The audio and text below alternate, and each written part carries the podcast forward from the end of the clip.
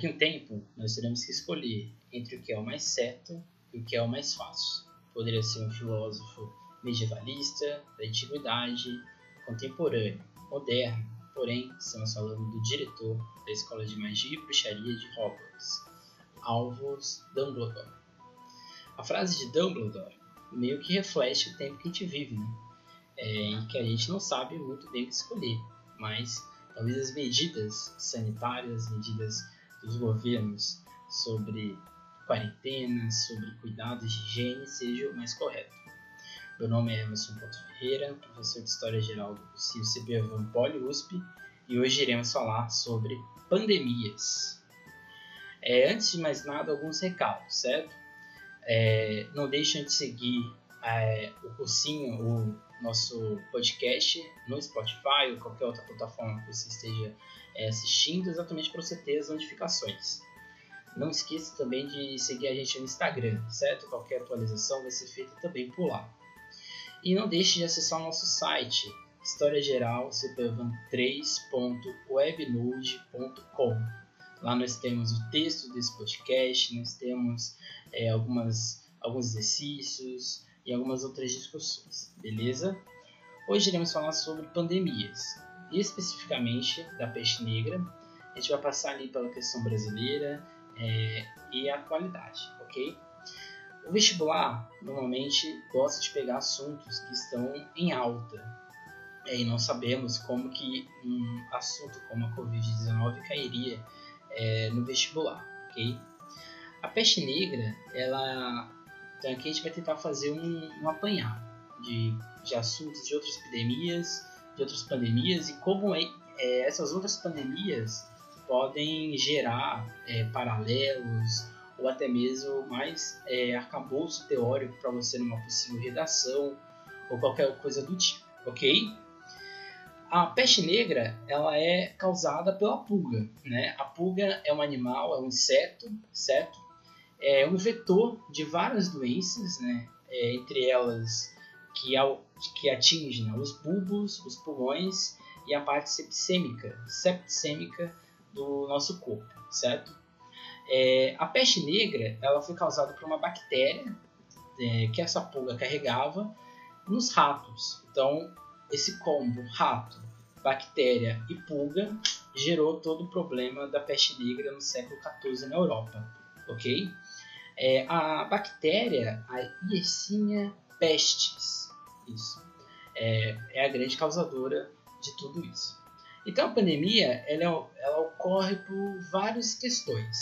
Uma delas é de questões sanitárias, questões de acesso à higiene, questões de acesso à água potável, questões de moradia de qualidade e, acima de tudo, de segurança alimentar, segurança é, de um trabalho mais de um trabalho mais é, que dê condições ao trabalhador, seja no campo, seja na cidade e assim por diante. A, o vírus, a, pe, a bactéria da peste, ela não se é, limitou apenas no século XIV. No século XV, a gente tem é, relatos de que um novo surto aconteceu na França, em Rouen, Rouen ali na região da Índia. Entre 1655 e 1722, a gente tem um surto também em Londres, e aqui todo o contexto de início de um processo industrial na Inglaterra, é, que gera uma aglomeração populacional muito forte. Além do Egito, Síria, Turquia, Grécia e Rússia no século XIX e na Indonésia em 1959. A pandemia não precisa ser criada, é um agente, é, um ponto evolutivo, e, ou seja, é algo biológico, não é uma invenção de um lugar ou de algo do tipo, certo? Então, por exemplo, o vírus no caso da peste causador, assim como, por exemplo, um Zika vírus, um HIV, é um processo de criação que demora tempo, que demora, é, vamos dizer assim, de, no caso aqui o coronavírus, é um vírus que vai passando por várias mutações até chegar no que ele chegou. Então, de certa maneira, a pandemia pode ser usada também como uma arma, uma arma de construção política e econômica. Né? Se a gente for pegar toda a questão que a gente está passando hoje, é, o que, que o presidente norte-americano disse? Que o vírus é um vírus chinês. é, na peste na peste bubônica, na peste negra, dizia-se que quem causava o vírus era o judeu ou cigano e assim por diante. Então, o mundo medieval, esse combo que gera a primeira epidemia, é, de certa maneira está presente hoje, né? Porque será que a gente tem ainda condições de higiene, acessos básicos a bens como água, é, nem falo aqui de álcool gel, mas é, de sabão mesmo, de outros, outros materiais para a gente ter uma vida saudável. Então lá na peste negra, lá no século XIV, a gente está falando de combo também de agricultura, mas uma grande população que se aglomerava. É, esses diversos amontoados, mais somados ainda mais à falta de higiene, vão gerar todo o caos é, da saúde naquele período. Então tudo no mesmo ar, é, ou seja, o vírus da peste, que ele é causado ali pela, pela mordida da pulga, ele tem três fatores fundamentais que fizeram ele se tornar mais do que é, poderia ser, né? Que são os milhares, milhões de pessoas vivendo no mesmo, milhares de pessoas vivendo na mesma região, no mesmo lugar, é, água contaminada e limitada a poucos, né? A gente tem que é, lembrar que não existia saneamento básico na Europa. Então a água contaminada era muito comum, as pessoas jogavam dejetos, jogavam até mesmo copos nas águas e isso contaminava então você não tinha acesso a, a uma água pura. A água mais limpa que você poderia ter, e aí era também um privilégio, era de poços, certo? E também era limitada a poucos, né? Porque não era todo mundo que tinha é, esse acesso, esse privilégio. E o contato no trabalho, né? Porque as pessoas trabalhavam, é, a peste, o, a, a pulga mordia a pessoa e a pessoa era infectada e assim por diante. Diferente do coronavírus, a peste negra ela não é causada por fluidos, né? Então essa é a grande diferença, por isso que o coronavírus hoje é encarado como uma pandemia, porque é um, é um controle que não é todo mundo que consegue ter, ok? Ou seja, toda se torna uma questão comunitária. Então qualquer pandemia era uma questão de coletivo, não de individualidades. Ou seja, a transmissão é um ponto biológico, ela sempre existiu e sempre vai existir. Então a gente está passando por uma pandemia agora, mas daqui a alguns séculos, daqui talvez algumas décadas, a gente vai provavelmente passar por um algum outro surto, porque é, exatamente isso é muito importante, né? As condições de higiene da população no geral, é, o combate sanitário, de condição de segurança para todos, é fundamental para uma sociedade viver bem, ok? Então, só para citar alguns outros é, tipos de pandemias ou de epidemias que a gente já teve, até mesmo aqui no Brasil, a gente pode citar é, a água, né? então, acesso a uma água potável, acesso a uma condição de ter um banho, por exemplo, que é um luxo para alguns, é, gera, por exemplo, rotavírus. O rotavírus é uma doença que vai causar diarreia, vai causar febre, vai causar várias outras questões às pessoas e tudo gera, gera em torno do acesso a uma água potável. Se a gente for pegar a Europa do século XIV, século XIII, o banho era proibido. Né? O banho era um pecado pela religião católica, porque se tocar é, poderia dar algum tipo de prazer, e prazer, qualquer prazer fora do que era o religioso, pecado na certa, ok? Outro tipo de pandemias que aí por exemplo, acontece, mas elas não são tão é, contagiosas como as de fluidos, por exemplo, sangue, hepatite C, o sexo no HIV, a picada é, da dengue, é, por exemplo, né, pelo mosquito Aedes aegypti, e os fluidos, né, que geram as diversas doenças respiratórias, de gripe e assim por diante. Porém, lá na peste negra, a gente está falando de uma doença que é causada por quê? Por mordida. E a mordida está totalmente relacionado ao que? Ao combate ao rato. E o combate ao rato está relacionado ao que? Está relacionado exatamente a um controle, a uma melhor condição de higiene num todo, ok? Então a peste negra ela tem esse nome por causa da gangrena que ela causava no tecido é, da pele, né? No caso, ela deixava uma parte do corpo, uma parte da perna, ou assim por diante, totalmente enegrecida, e por isso que ela é chamada de peste negra. Um fator essencial é, que gerou o não combate, talvez, à peste negra foi um fator divino. Né? A igreja acreditava que todo esse mal que estava acontecendo no mundo era o que? Era exatamente é, um pecado que a humanidade estava acontecendo, ou alguma coisa que a gente fez de errado e por isso Deus estava nos castigando. Então a mortalidade da peste negra foi altíssima. É, quase, quase 40, 50% da população europeia, quase metade, entre 1345 e 1355 morreu, certo? E para a gente restabelecer todas essas pessoas, né, toda essa população que faleceu, entre em torno de 75 a 100 milhões de pessoas é, no mundo, é, quer dizer, na Europa, é, ou seja, 200 anos é, foi foram necessários para que se restabelecesse essa ordem populacional. A peste negra foi um dos principais causadores do fim do sistema feudal, porque as pessoas trabalhavam no campo, o sistema feudal era agrícola, e a partir do momento que você não tem pessoas para trabalhar, você gera várias crises, e a principal crise delas é econômica. Então, o sistema feudal ele é totalmente afetado pela peste negra.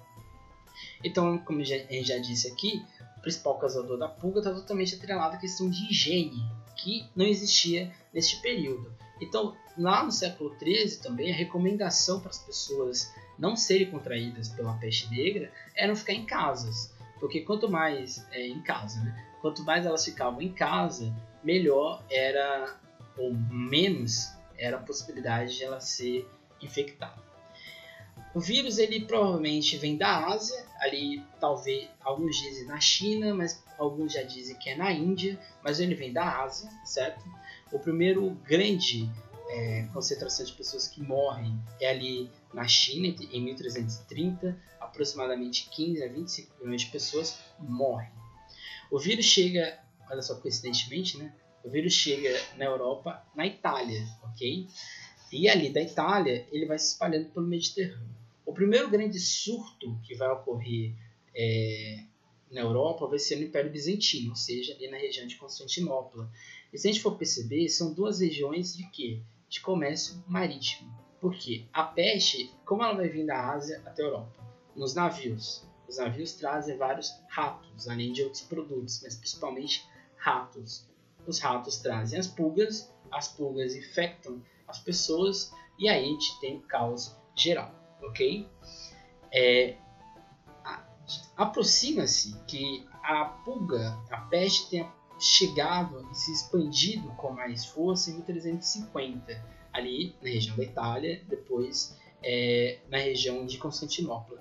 E ela vai se espalhar pelo resto desse mundo mediterrâneo, Oriente Médio, Norte da África, Itália, Grécia, depois o resto da Europa, o norte, a Escandinávia, a região Báltica e, por fim, a longínqua Islândia ou seja, lugares de grandes aglomerações, de rotas comerciais e principalmente de zonas agrárias, o que atrai ratos e na cidade sem nenhum saneamento, saneamento vai gerar um caos maior ainda, ok?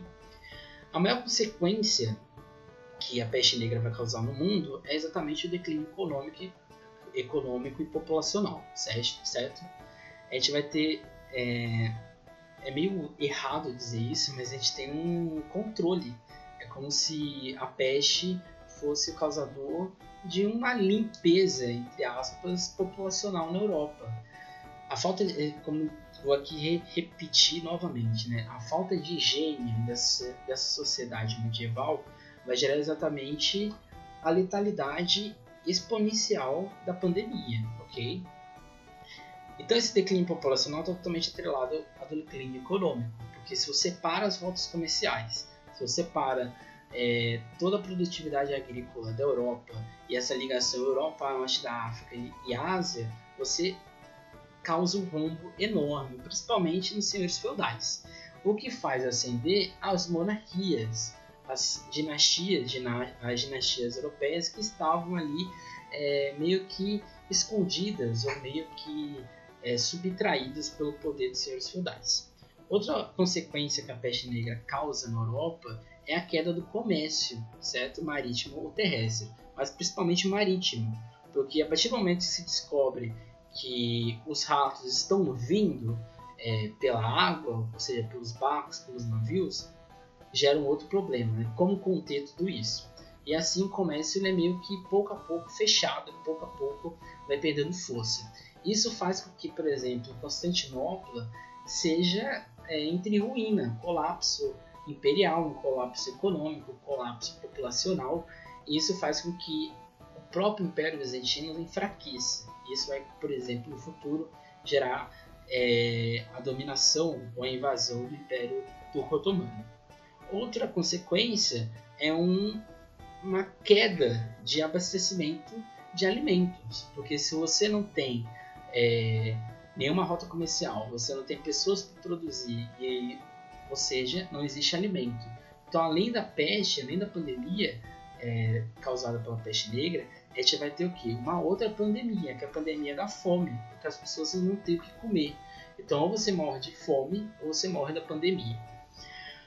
E outro problema, exatamente, é que são os mais pobres os mais afetados. E é uma coisa que a gente vê hoje, né? A população pobre, tanto aqui no Brasil como no resto do mundo, vão ser a mais afetada, porque condições de acesso a saneamento, condições de segurança alimentar são poucas para essas pessoas. E imagine uma sociedade que não existia nem sistema de saúde, não sabia-se nem o que estava acontecendo. Então a letalidade para os mais pobres foi exponencial, ok? E na época a gente também existia as, as famosas fake news do momento, né? Por exemplo, dizer que a peste foi causada pela punição divina, o que era totalmente atrelado à Igreja Católica, já que não sabia responder o que estava acontecendo é, dizer que os, os estrangeiros eram o, principal, era o principal problema, então dizer que os asiáticos estavam trazendo a pandemia, dizer que uma pessoa que estava vindo de um reino para o outro estava trazendo essa pandemia, mas os principais acusados foram os judeus e os ciganos, certo? Os ciganos, é, ali na região da Romênia, eles vão ser duramente atacados, perseguidos e mortos, por eles serem julgados como pessoas que vieram da Índia e, e assim sendo, eles são suscetíveis é, a ser os transmissores. Assim como é, os judeus foram acusados também é, de causadores da peste e eles foram duramente massacrados. Talvez o pior deles foi o massacre de Basel, em que de uma só vez 600 judeus foram mortos na fogueira, acusados de, vamos dizer assim, de trazerem, de gerarem toda a crise pandêmica na Europa. Tudo isso alterou é, o genoma da população europeia, principalmente um estudo né, feito na região da Romênia, na Universidade de Radboud, na Holanda, se descobriu que o genoma do europeu é diferente de outros povos que não passaram pela pandemia negra, da peste negra. O que mostra que talvez nessa, nesse surto que a gente está tendo aqui agora, haja uma mudança também de genoma. A gente tem um número é, gigantesco de pessoas que foram é, infectadas, já são quase 400 mil pessoas ao longo do mundo, ao redor do mundo. Então é um número muito exponencial. Ou seja, uma pandemia pode demonstrar questões culturais de um lugar para o outro, o sanitarismo higiene, ainda mais em um lugar confuso como a Europa, com contaminação de água e alteração cultural e artística. Isso também altera, altera a ideia de morte, né? porque ao passar do tempo, é, a sociedade europeia passou a questionar até mesmo se nós temos. É, será que nós estamos suscetíveis a ser eternos? Será que nós não podemos ser acometidos por, uma, por um mal, por uma outra coisa e assim por diante, é, isso acabar com a nossa vida? Então a ideia de dança da morte era muito comum na Idade Média. E o que, que era a dança da morte? Né? Eram diversos quadros, diversos desenhos que eram colocados bispos, reis, senhores feudais, o camponês, miserável, todos no mesmo quadro e ao redor dele, ao redor deles, várias caveiras, várias caveiras dançando, várias caveiras mostrando que a vida não é só esse plano que nós estamos aqui vivendo, mas sim o plano da morte que está a todo momento ao nosso redor. Então, isso faz gerar ou alterar necessidades de higiene, de higiene né, e condições de melhores é, para a sociedade, principalmente na vida urbana, nos núcleos urbanos. Então, 75 mil, 75 a 100 milhões de pessoas morrem na Europa, o que corresponde, na época, a quase 40% da população. Mas você deve estar se perguntando, mas e o Brasil nisso tudo, né? O Brasil sempre passou por processos epidêmicos, certo? desde 1500, quando o português chega, ele já traz uma grande epidemia, que é a epidemia da febre, a epidemia da gripe, porque aqui os indígenas não tinham nenhum, mas nenhum, é, nenhuma possibilidade de anticorpo, porque não existia isso entre as sociedades indígenas.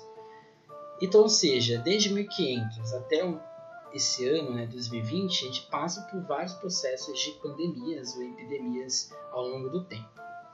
É, outro problema que a gente pode acarretar disso tudo são as questões de segurança alimentar, porque nem todo mundo né, no Brasil possui acesso a uma alimentação de qualidade, uma alimentação é, que gere, é, de certa maneira, nutrientes necessários para enfrentar uma crise como a que a gente está enfrentando agora.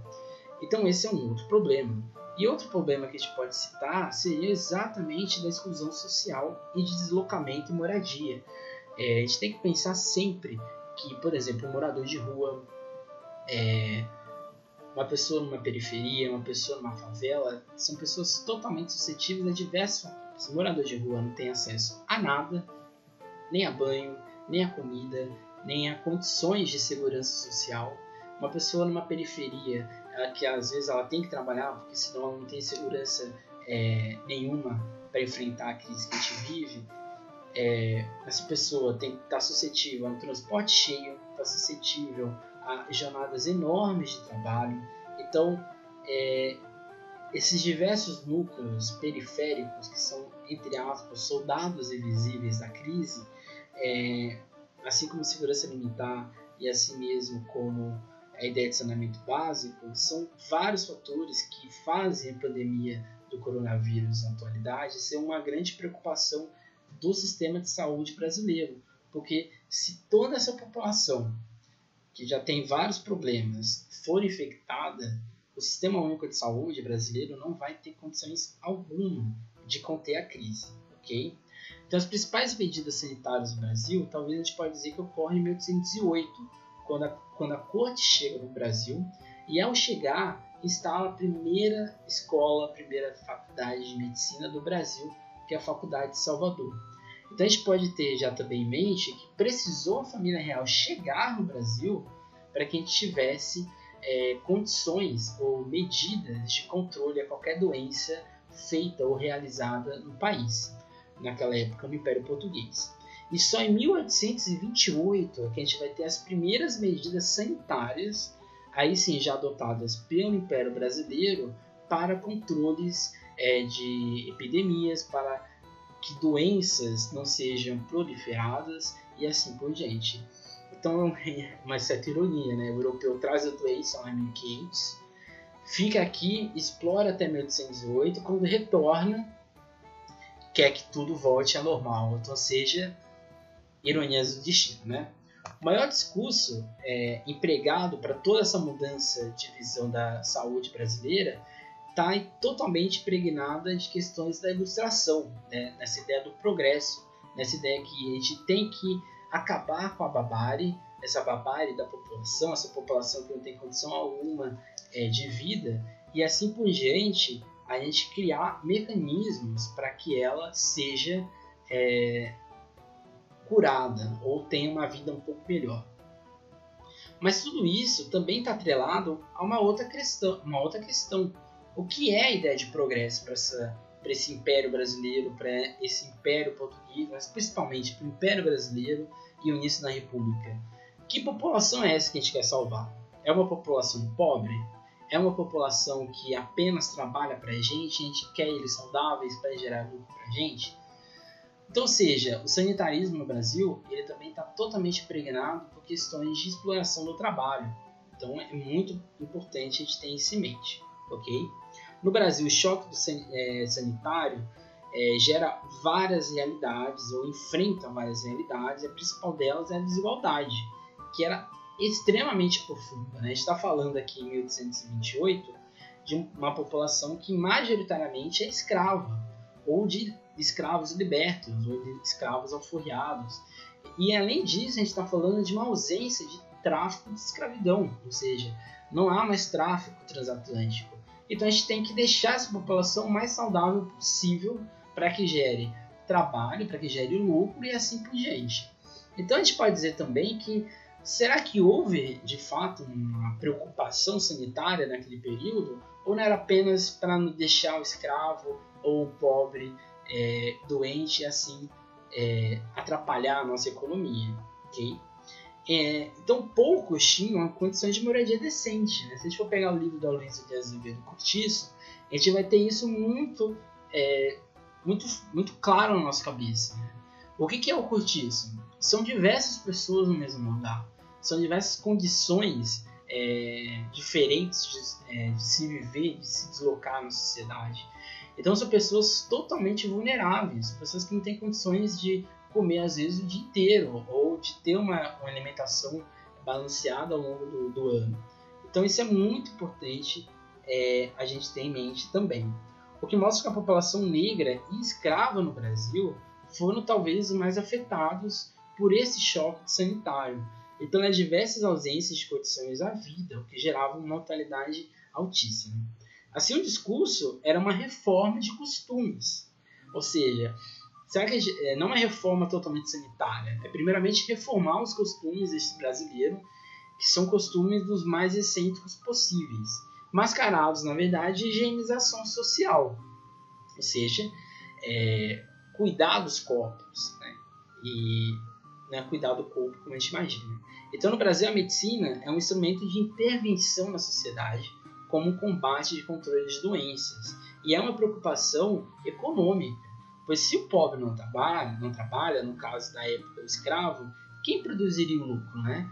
Então essa é uma reflexão que a gente sempre tem em mente. Ou seja, não há bem-estar, mas apenas uma preocupação de composição do Estado. Citando John Domsley, a riqueza e o poder de uma nação consistem na saúde dessa população. Ou seja, desculpa, por riqueza, a riqueza e o poder de uma nação consistem na saúde da população. Ou seja, será que é realmente uma preocupação com a população? Será que não é uma preocupação com o lucro da nação, com o lucro do Estado? Então, é uma preocupação com uma saúde pública pela primeira vez em terras brasileiras e que, ao mesmo tempo, está ali num jogo de avanço da nação e de cobrança de investimento. A ilustração gera investimento mundial de interesse na saúde, isso dentro de um contexto industrial. A sociedade avança, os meios de produção mudam e a condição do trabalhador também muda. E o acesso à saúde deste trabalhador também modifica-se. Então, uma pandemia, o controle de uma, pandemia, passa por. Olha só como está vendo aqui. Passa por diversos fatores. E um deles, essencial, principalmente nessa pandemia que a gente vive atualmente, é de segurança de trabalho. Porque se, quando o presidente da República é, cogita cortar salários, congelar salários, suspender salários, suspender trabalhos do trabalhador, ele está afetando exatamente as populações mais pobres, que não tem recursos, não tem condição alguma de simplesmente ficar parado em casa. Isso também faz a gente pensar que uma quarentena é, não é igual para todos. Não são todos que têm condições de se manterem no mesmo ambiente e assim se tornarem, vamos dizer assim, conscientes do que está acontecendo. Você imagina uma família com uma casa com dois quartos, com um pai, uma mãe, mais três, quatro filhos, e você dizer que está vivendo uma quarentena. Não é tão simples assim, não é uma coisa muito é, fácil de ser lidada. Então, uma pandemia ela vai sempre ser mais forte, vai ser sempre mais cruel para a população pobre. Aqui no caso do Brasil, o coronavírus chega para uma classe alta, uma classe média alta, que tem condições de fazer uma viagem, por exemplo, para a Itália. E quem vai ser o principal atingido, quem vai ser o, no final responsável pela disseminação do vírus, não vai ser a classe média, não vai ser a classe alta mas é exatamente a classe pobre que está herdando uma coisa que eles não queriam. Né? Então isso é muito importante ter em mente. O mais curioso é que as primeiras medidas no século XIX para essa mudança do hábito do brasileiro envolviam coisas das mais bizarras. Uma delas era evitar de, é, jogar sujeira na rua, então não existia saco de lixo, não existia sistema de é, saneamento, é, de combate de saneamento, é, não existiam lixeiros naquela época. Então você jogava simplesmente lixo na rua e ficava lá. né? E isso gerava doenças das, mais das maiores possíveis. Outras outra medida é, para tentar é, acabar com doenças do Brasil foi acabar com os enterros nas igrejas. Ou seja, algumas igrejas não enterravam os mortos em cemitérios, enterravam os mortos debaixo da igreja. Então existiam às vezes túmulos, alguns é, ou até mesmo na parte inter, é, abaixo da igreja existiam algumas covas. Você ali é, colocava o corpo do morto, o que gerava um grande problema. A igreja ali no século XIX não tinha ventilação, então você tinha o corpo apodrecendo, você tinha as pessoas ali rezando, as pessoas é, cheirando é, em contato direto com bactérias e com outras doenças possíveis. Outro grande problema, outro grande combate era exatamente de alimentos estragados. É, algumas pessoas não tinham condições de comprar alimentos é, em condições de alimentação rápida. Então o que acontecia? Eu tinha que comer alimentos estragados, que eram jogados na rua, e assim geravam várias doenças. Né? Porque você comia um alimento estragado, você poderia proliferar uma bactéria, um verme, e isso ia gerar um caos. E além, e talvez mais principal de tudo, todos, era acabar com abates de animais e é principalmente com jogar os restos desses animais no perímetro urbano. Porque a gente está falando de uma cidade que não existe um açougue, né? não existe sistema de refrigeração. Então você tinha que pegar um animal, que às vezes foi abatido ali no momento, um animal que foi caçado, você tinha que matar esse animal e não era legal, porque isso poderia gerar bactérias, poderia gerar vírus. É o que aconteceu, aconteceu por exemplo, na China. Né? O coronavírus, segundo, segundo alguns estudos, ele surge a partir exatamente é, de animais de caça. E nesses animais de caça, um deles é o morcego. E esses mercados que, que existem na China, que hoje já são ilegais, são mercados, na verdade, de acesso de população mais pobre, que não tem condição exatamente é, de comprar alimento ou de ter acesso a nenhum plano do governo chinês para eles terem é, alimentação mais saudável. Então eles vão ter que recorrer ao quê? A esses animais de caças, esses animais silvestres e aí vai gerar tão mais suscetíveis a algumas doenças. A contração é impulsionação de vacina naquela época para exatamente a população ser mais é, ter mais anticorpos, ter mais condições de não morrerem rápido. E combate à prostituição. Né? Então esse contato é, entre as prostitutas e, as, e os, as pessoas que iam à procura dela. Alguns exemplos desse combate também são mais é, são mais difíceis de ser mudadas no período.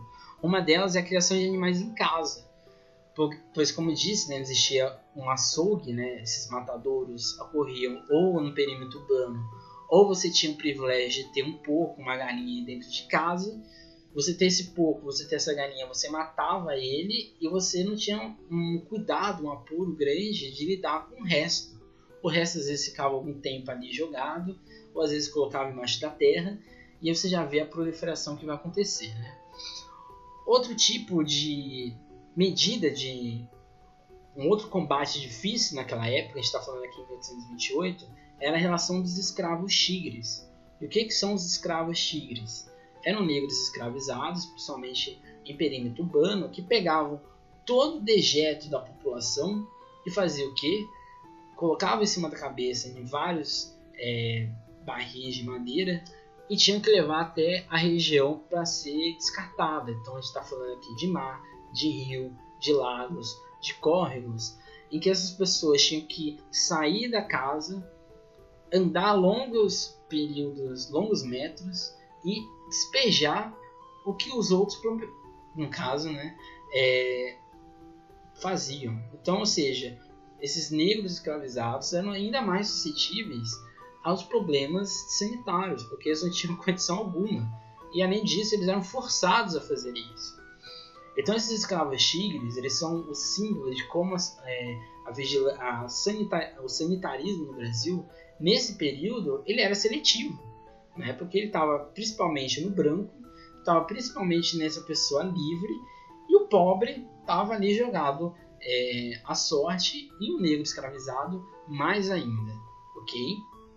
E até mesmo escolas de medicina e de farmácia não tinham nenhum apuro de higiene é, em volta dela, né? principalmente na sociedade inglesa, por exemplo, é um, um exemplo que eu sei, é, até se descobrir que existiam pequenos organismos, micro-organismos que passavam doenças para as pessoas, é, não existia nenhum cuidado higiênico. As pessoas iam sujas, as pessoas é, pisavam no esterco na rua, chegavam no hospital, apenas tirava o grosso e entrava com a botina ali de qualquer jeito.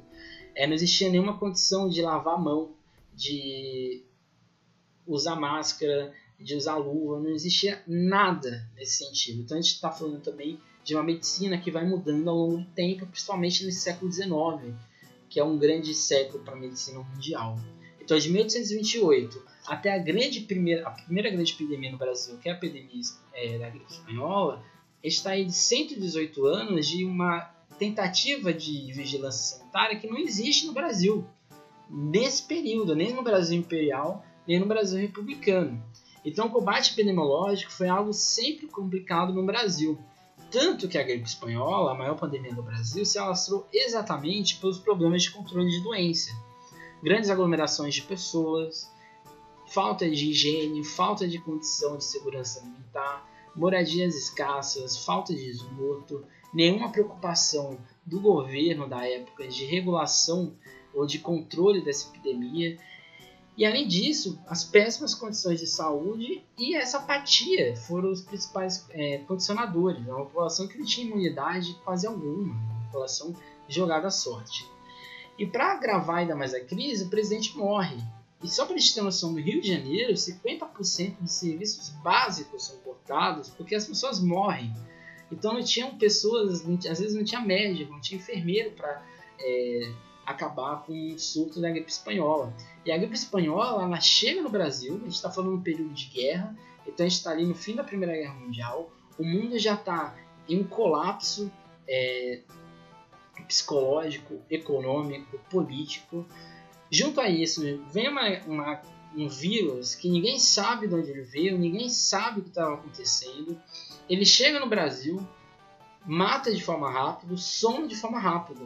Porque ou as pessoas morreram, ou as pessoas foram infectadas e não conseguiam é, saber, ou estavam assintomáticas, ou elas não tinham condições de se curarem. É, além disso, anos depois, é, então a gente está falando aqui é, de um período muito, muito complicado, né? A gente está falando do fim da Primeira Guerra Mundial, a gente está falando de uma epidemia que está acontecendo, e de um Brasil que não tinha nenhum apuro é, epidemiológico naquele período. Então a crise de 1918 gera um impacto na política sanitária no Brasil, é, com a criação de um Departamento Nacional de Saúde Pública, é, que vai fazer, vai gerar medidas mais eficazes contra a lepra, a malária e doenças venéreas, ou seja, medidas visando a nação como um todo, ou seja, precisou de uma pandemia matar metade da população brasileira para se ter alguma medida sanitária de fato no Brasil de saúde pública. E além disso, anos depois, em 1930, aí sim, no governo do Getúlio Vargas, que vai surgir o primeiro Ministério da Saúde, e ele tinha uma alcunha ainda além da saúde, que era de educação pública, ou seja, educar a população para necessidades de higiene, para necessidades de saúde, ou seja, um bem coletivo e não individual. E só em 1988 que a gente vai ter de fato um sistema de saúde unificado para todo o Brasil, ou seja, o SUS surge exatamente com a tentativa de é, unificar todos os sistemas de saúde que existiam no Brasil para aí sim ter um acesso rápido da população. E se a gente for ver, ou seja, a epidemia de 1918, a grande peste negra e todas as epidemias que já aconteceram no mundo, a gente pode fazer algumas reflexões do que a gente está vivendo neste momento. Né? O que a gente tem hoje no Brasil? Né? Uma falta enorme de interação política entre Estado e Federação, ou seja, os Estados às vezes estão tomando medidas mais eficazes, mais drásticas, mais direcionadas à população do que exatamente o Executivo. A gente tem um presidente super apático do que está acontecendo, que às vezes faz alguma ironia, algum deboche, ou às vezes é, omite fatos ou omite questões, é, desmerece o que está acontecendo E no contramonte tem o Ministério da Saúde que está totalmente é, sobrecarregado de tudo que está acontecendo. Então é um executivo que não dialoga com o Estado, os Estados estão agindo ali na forma que eles acham mais fácil, mais eficiente, e com isso tudo, quem vai morrer primeiro é exatamente a população assistida. Essa é população mais pobre, a população de ruas, população de periferia. São as pessoas que não têm segurança de trabalho, são pessoas autônomas, são pessoas que estão trabalhando com entregas, são pessoas que estão trabalhando em aplicativos de corrida. Essas pessoas não têm nenhuma segurança de que elas vão ter condições de sair dessa crise bem. Então, ou seja, não há nenhuma medida, assim como em 1918, para a população. Isso mostra que a crise da saúde pública ela era muito maior do que a gente imaginava e em larga escala. Porque a gente descobre que tem cidades que não têm leitos de UTI para questões básicas do dia a dia. Então, ou seja, chega uma epidemia, uma epidemia que a gente não tem noção do que vai acontecer, e tem cidade no Brasil que não tem nem hospital, não tem nem leito suficiente. Então, ou seja, mostra como a saúde pública do Brasil é muito deficitária. Outro problema muito grande é a elitização do acesso a bens básicos. Né? A gente tem um álcool gel a 50 reais, a 40 reais. Uma pessoa que tem que pegar o salário dela para pagar uma dívida, para pagar algum tipo de alimentação, ela não vai ter condição de pagar um álcool gel. Né? Às vezes a pessoa não vai ter condição nem de comprar um sabonete. morador de rua, por exemplo, não vai ter acesso a um, um sabonete. Como ele vai lavar a mão dele? Ele vai esperar chover para lavar a mão? Ele vai ter que entrar em algum lugar, algum estabelecimento para lavar a mão dele? Será que esse estabelecimento vai deixar ele entrar? Então é outra questão. E além desses bens básicos, a gente percebe como existem privilégios. Né? Por exemplo, a romantização da quarentena, é, o privilégio de uma segurança alimentar maior nesses tempos, privilégios de sanidade, é, de é, questões sanitárias básicas, questões é, do dia a dia que a gente percebe que a gente é muito mais privilegiado do que a gente imaginava. Outro grupo, outra classe que vai ser muito atingida, já está sendo atingida por isso tudo, são as empregadas domésticas, cuidadores de idosos, diaristas, que simplesmente não podem trabalhar ou elas estão enclausuradas na casa desses empregados, desses empregadores, que simplesmente são individualistas, simplesmente são pessoas egoístas e não liberam. A gente tem um caso da primeira morte no Rio de Janeiro que quem morre é exatamente o quê?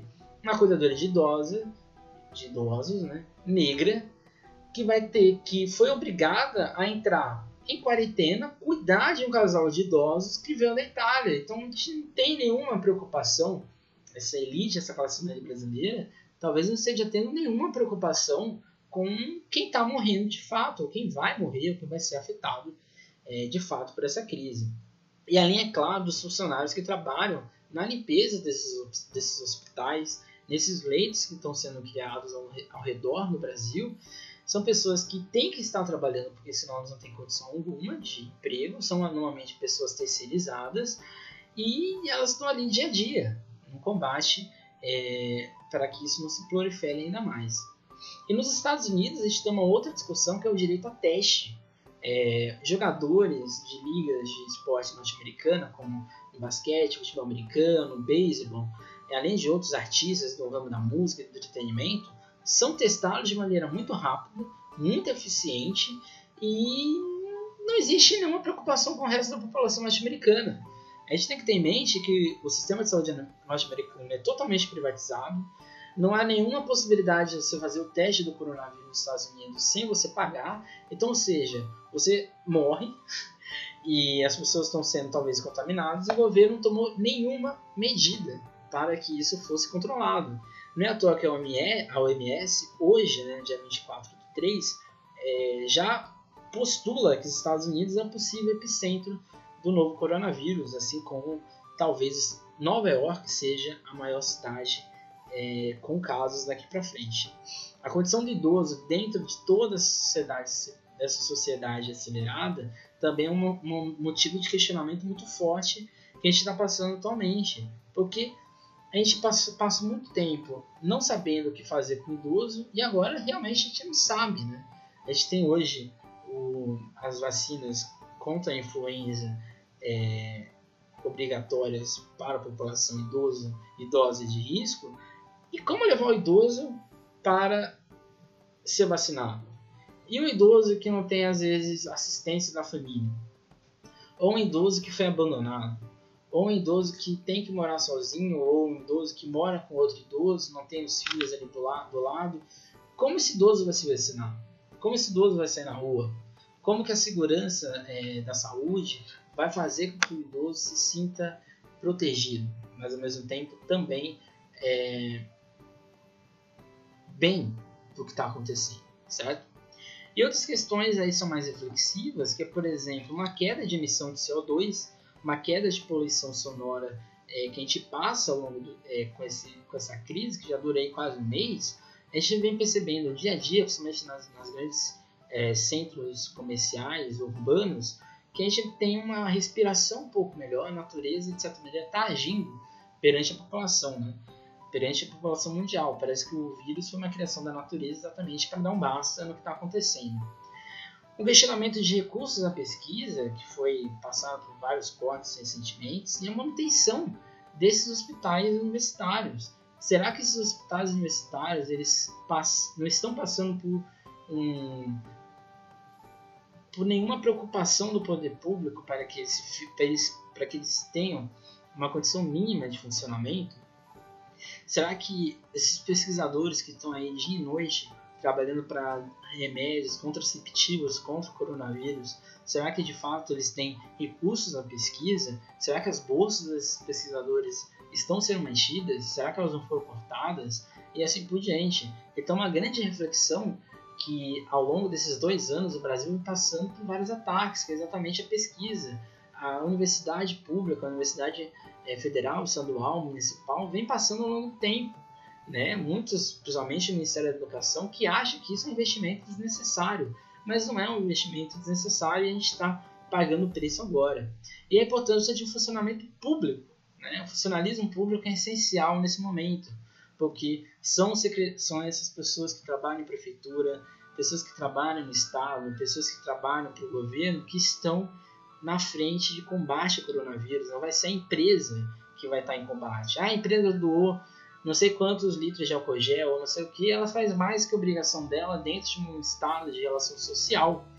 Se ela quer ter condições de se manter, ela tem que entrar no combate à crise e não tem jeito. Isso mostra como o investimento no SUS é fundamental. Investir na segurança da saúde brasileira é necessário. Não só para uma classe alta, para uma classe média, mas principalmente para uma classe pobre brasileira. Eu encerro aqui com uma frase do Albus Dumbledore. As consequências de nossos atos são sempre tão complexas, tão diversas, que predizer o futuro é uma tarefa realmente difícil. Talvez daqui a três meses a gente vai achar que tudo que está acontecendo aqui seja uma coisa bizarra. A gente vai dizer, talvez daqui a quatro meses, nossa, a gente ficou um mês dentro de casa. Mas esses, essas escolhas são complexas, esses atos são necessários e são diversos, são dos mais possíveis é, dentro de sociedade. Isso mostra como o nosso futuro ele vai ser sempre imprevisível. Eu encerro aqui também com Max Weber. Max Weber diz que a gente precisa de relação social. A sociedade ela precisa dessas teias para que ela funcione. Então aqui, espero que você tenha aproveitado a aula. Eu espero que você reflita principalmente sobre como uma epidemia, uma pandemia, seja num período medieval ou num período contemporâneo, ela é um problema não só individual, mas acima de tudo coletivo. Então é isso. É... Siga a gente no Spotify, siga a gente no Instagram, acesse o nosso site historiageralcp3.webnote.com e tenham sempre é, consigo mesmo que o fato de estudo nesse período pré-vestibular é necessário, certo? Nossos podcasts são todas terças e quintas. Quinta-feira agora nós iremos discutir monarquia e como surge o rei. É isso, meu nome é Ponto Ferreira e até mais.